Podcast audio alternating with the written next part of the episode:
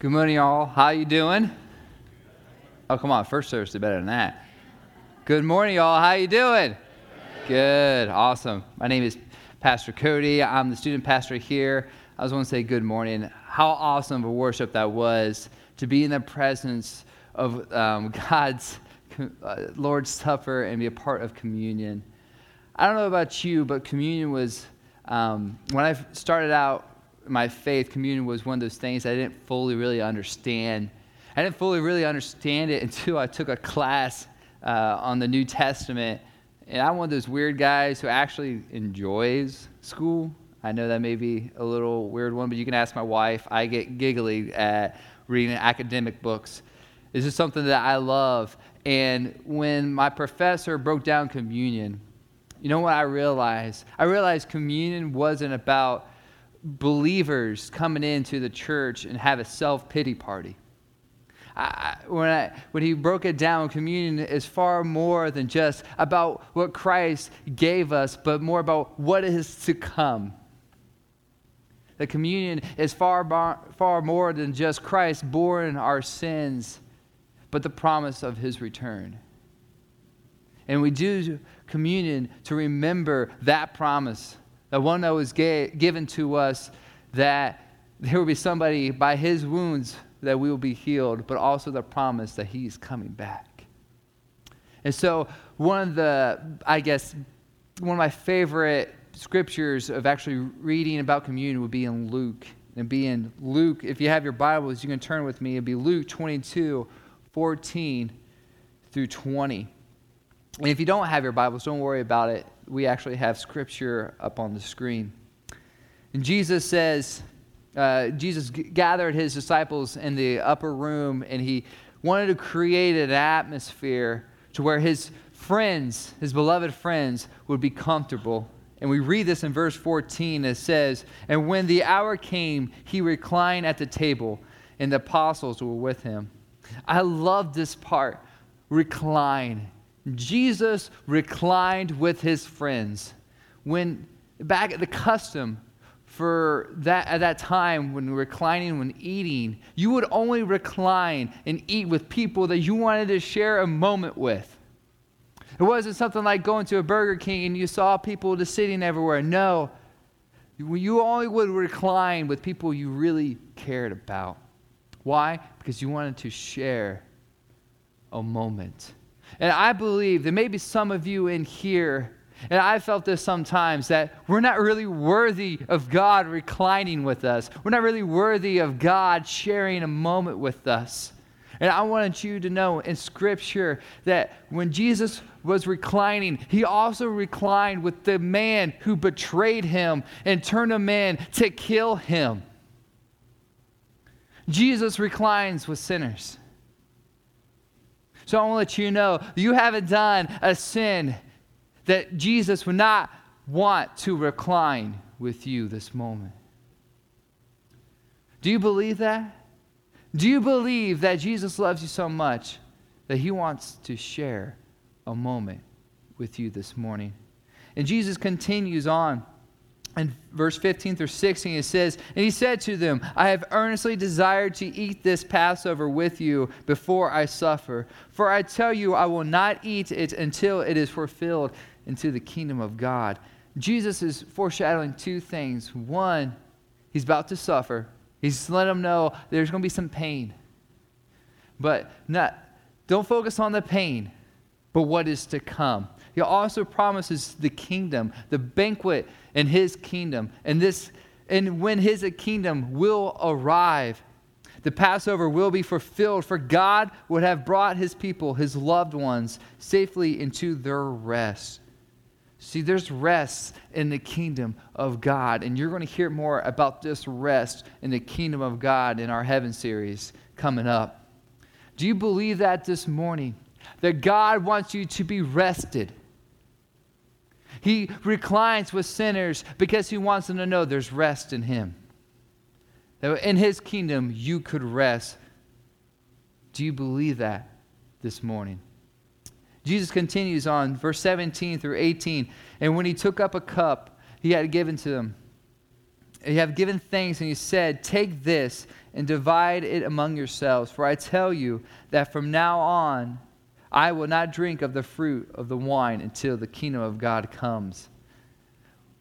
Jesus gave thanks to his Father, which blows my mind because at this time, this is hours before he was about to die. He knew what was going to come because he said, I am going to suffer. I'm going to suffer, but I'm still going to thank my God. Have you thanked God in the midst of your suffering? You know what communion is about this morning? Communion was Jesus wants to recline with sinners. He wants to share a moment. He wants you to know that He loves you, but above all else, He understands your suffering. For He suffered the greatest. Communion is about thanking God for His Son. Do you believe that? That God gave His Son for you? Verse 19. And he took the bread, and when he had given thanks, he broke it and he gave it to them, saying, This is my body, which is given for you. Do this in the remembrance of me. Why is communion important with us today?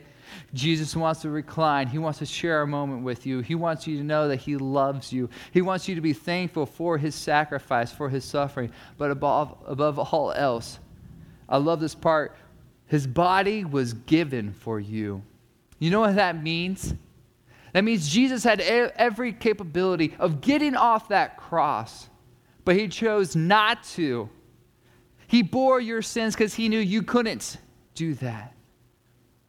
See, when I hear that Jesus was, yeah, he gave us something, that his body was given to us, that's, to me, that says that's a powerful Lord it's not this fragile, helpless human being that couldn't get off and that was suffering just for, oh, poor me. No. He could have got off that cross at any moment, at any time, but he chose not to. Why? Because he gave you a gift. And the gift of grace is so much worth all your sins. The bread was given for us to give us to be the food for our souls.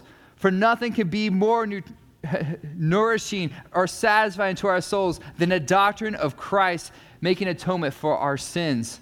And the assurance of our interest in that atonement, this bread that was broken and given for us, was to satisfy the guilt of sin.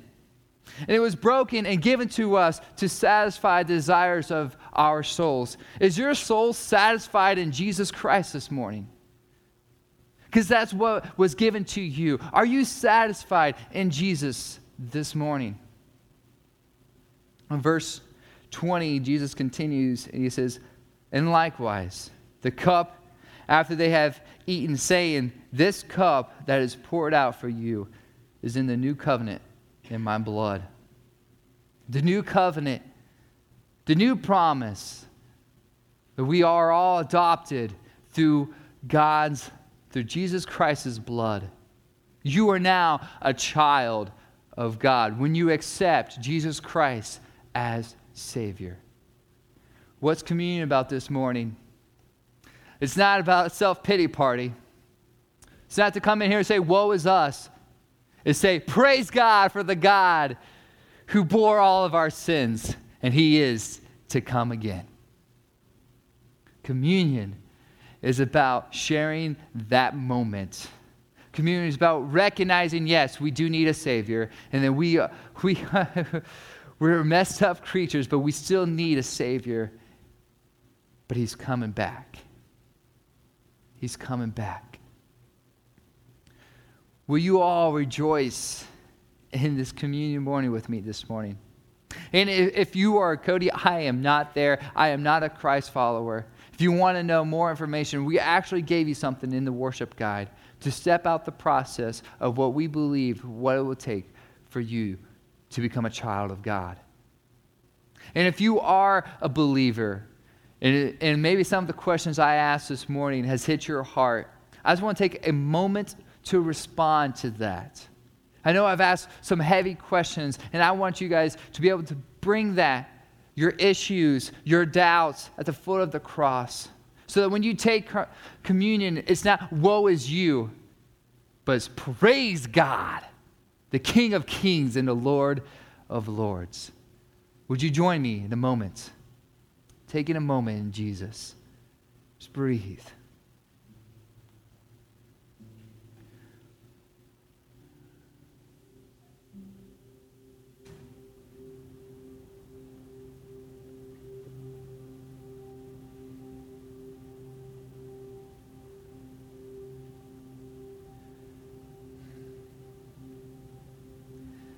The ushers are going to come. They'll come up here and, and they're going to receive the bread. Ushers come up. And the bread, again, is to show a symbol for us to remember the body which was given to us and which was broken for us. Christ's body was broken for you.